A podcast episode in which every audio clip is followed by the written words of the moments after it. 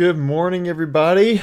Welcome back to Hacker News. Today is Friday, October eighth, twenty twenty-one, and we've got some fun stuff for breaking down today. We've got things such as how Russian spies used SolarWinds hack to steal counterintelligence information from the U S. We have a five-year breach that occurred for a company that holds and harnesses billions of text messages, so your messages could be out there in the wild. We also will talk about Twitch source code and how it was essentially breached.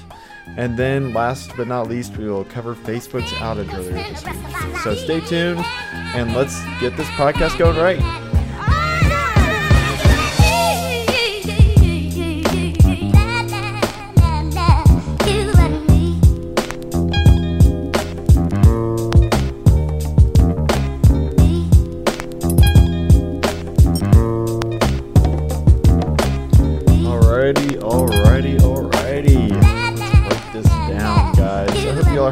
Day today. Welcome again to Hacker News.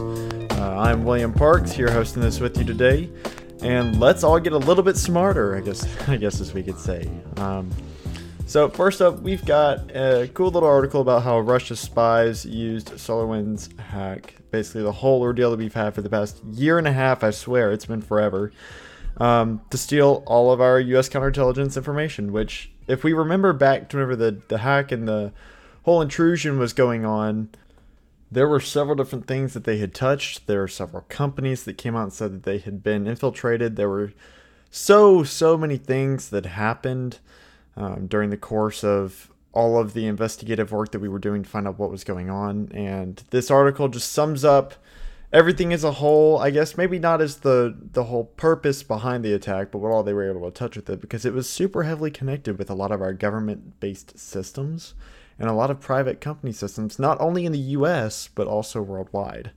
Um, so this article comes as a follow-up from a different article uh, that was written on the fifteenth of April, I guess, in twenty twenty-one, so of this year, um, that's titled, "It Was Russia What Did It? SolarWinds Hack Was Done by Kremlin's A P T twenty-nine Crew, Says U K and U S."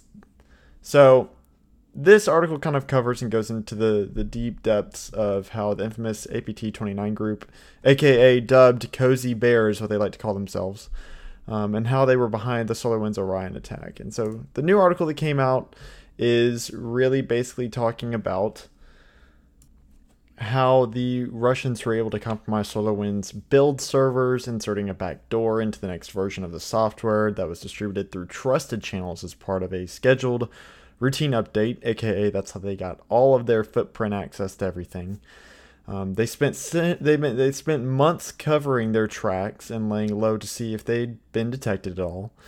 It took even U S InfoSec behemoth FireEye months to realize what had happened on its own networks. And if you guys are not familiar with what FireEye is, they're a massive firm here in the U S that deals with cybersecurity. They deal with a lot of the intrusion, um, intrusion response stuff. They deal with breaking apart and discovering what ransomware does and what malware does. So they're they're very big in this area, very big in this organization, um, or I guess this this organization of things, should I say.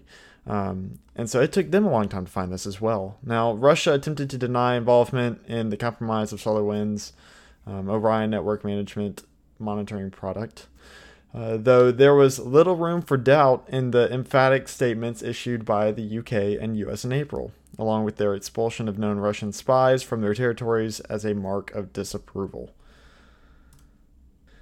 Now, I will say Orion's compromise was first noticed by FireEye, which said it detected the Russian intrusion in early December of last year.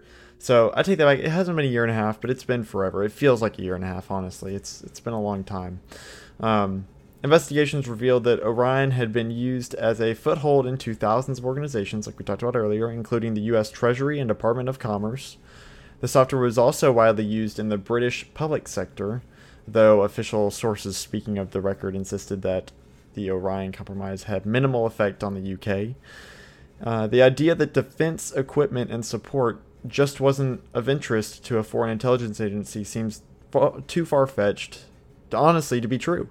I mean, if you're going to go that far and intrude a company like that, you may as well you get everything you can, right? It's like a buffet. It's like a full course buffet. You got to eat everything, fill up all the way before you leave. Um, SolarWinds chief executive, who took the post three days before the breach became public knowledge, so he's freshened all this, declared that the eighteen thousand organizations affected by the backdoored software was a very small number. So that kind of wraps up this article. Honestly, guys, it's it's crazy to still see a lot of stuff happening with uh, the Russians and, and the SolarWinds hack. The fact that it's still coming out, uh, we're going to be approaching here a year here in a few months, um, is quite crazy to me. But if you guys want to read more on that, I'm going to be dropping links to all these articles uh, down below in the Discord server.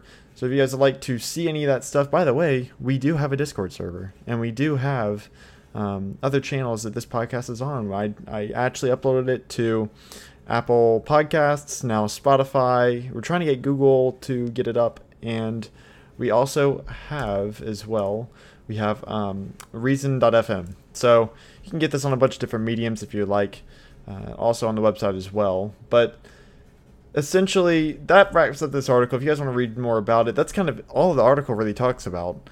Um, but it does link to past articles in the past. Uh, that's kind of double standard. Okay, it links to articles that were in the past that talk about the same thing. So if you guys want to read more about that, I'll leave the link below in the Discord. Um, but yeah, so let's move on to article number two, which essentially discusses there was a five-year breach that may have exposed billions with a B billions of text messages. Now that's kind of alarming, right? Now, major telecommunications provider Syniverse, S Y N I V E R S E, which routes billions of me- text messages each year for providers including A T and T, Verizon, T-Mobile, has revealed that it's been the victim of a five-year-long security breach that may have exposed millions of mobile phone users around the world. Now, this is why all of us talk about using messaging services like Signal, or honestly, really just Signal. Signal's like the best one out there. Um, everything's end-to-end encrypted, and it doesn't go through A T and T, doesn't go through any kind of cell provider, and you're not risking uh, your message getting compromised by someone you don't want to see it. So essentially, the, the article really states all E D T customers have been notified and have had their credentials reset or inactivated, even if their credentials were not impacted by the incident. The filing states all customers whose credentials were impacted have been notified of that circumstance, and the company says it also has notified all affected customers of this unauthorized access where contractually required. So if you get a message from uh, Syniverse or A T and T or any other company regarding this specific thing that happened, um, don't be aware. They've already gone through. They've they've taken some precautions to reset credentials and keep things nice, tight, and secure. But just thought I'd throw it out there on the table for you guys to understand and realize that this stuff is not super secure. And that's five years ago that they have access to that the breach uh, touched. So if uh, you know if you send any kind of sketchy stuff in the past five years, you may wanna you wanna go into hiding. No, I'm just kidding. I'm just kidding. Um, but yeah. So just keep your eyes on that. Be aware that those emails and those pieces of mail will probably be going out here pretty soon to all of you guys, if not already out. And yeah, so our next article after that one, again, that was, uh, the title of that one was A Five-Year Breach May Have Exposed Billions of Text Messages.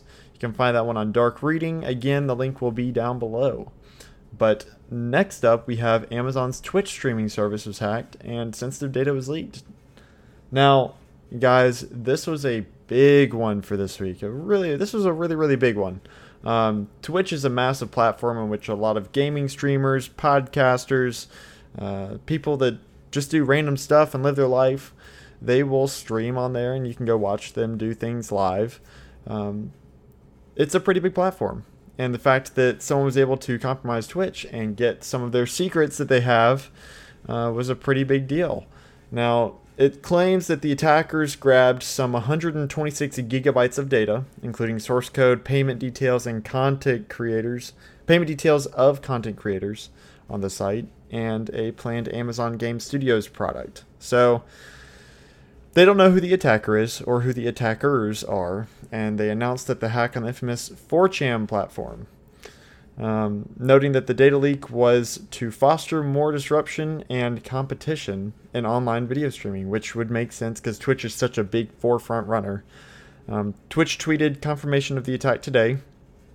Quote unquote, "We can confirm a breach has taken place. Our teams are working with urgency to understand the extent of this, and we will update the community as soon as possible uh, with more information that is available. So thank you for bearing with."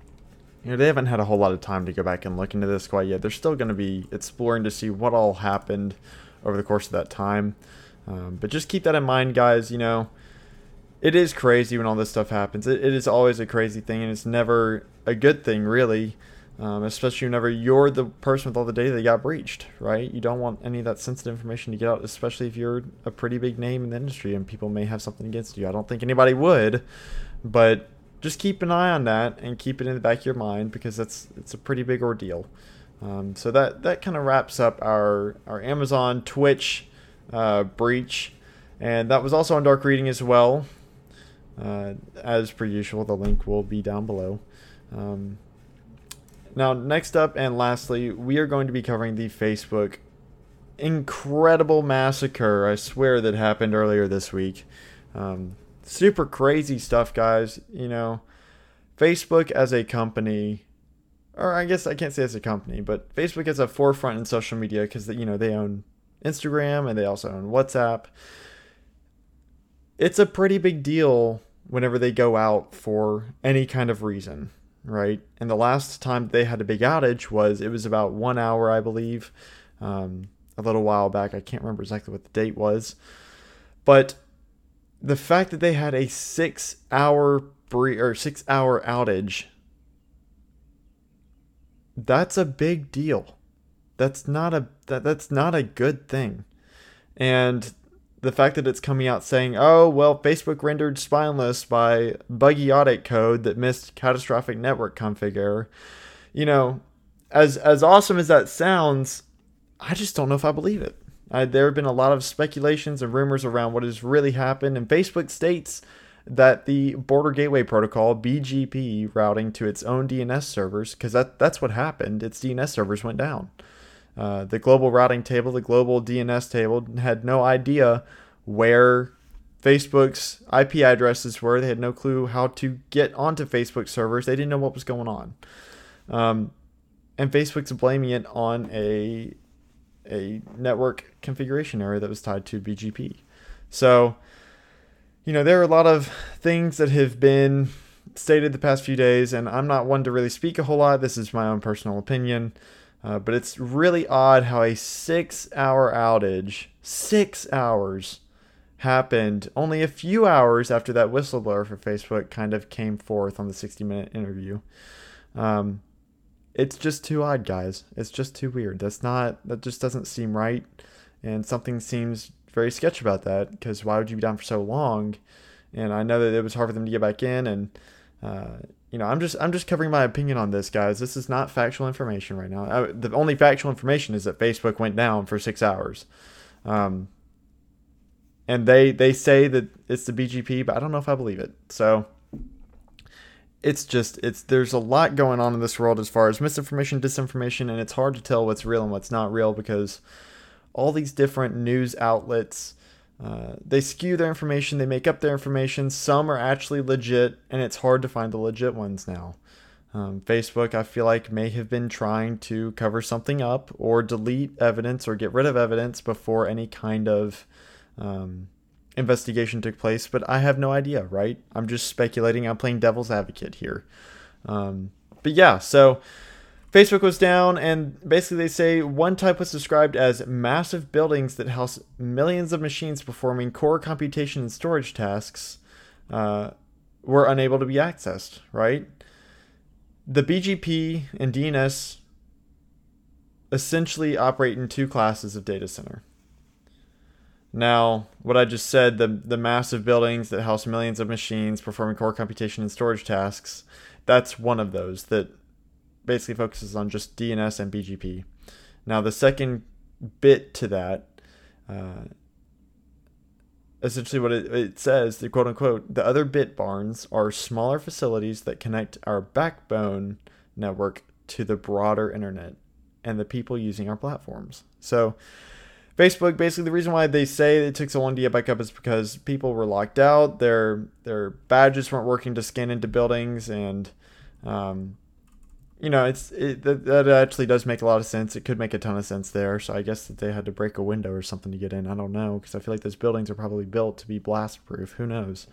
Um, but yeah, guys, there's, it's really hard to kind of say what happens on this stuff, and sometimes companies want to come out and say it, and other times they don't. And Facebook, unfortunately, has been caught in a lot of interesting lawsuits and trying to be taken down, and made a lot of sketchy advances in the past year, two years, three years, and uh, the government has kind of constantly been on them. But since they're a company and they're not, you know, there's a lot. They've just constantly been under scrutiny, so it's kind of like they're. I feel like they're just kind of hiding their tracks from something, but who knows? You know, I'm not one to necessarily speak on that, but just thought I would provide my little input to it. But yeah, guys, so that has been this episode uh, for this week, Friday, October eighth, twenty twenty-one, of Hacker News, covering some of the interesting topics of the week.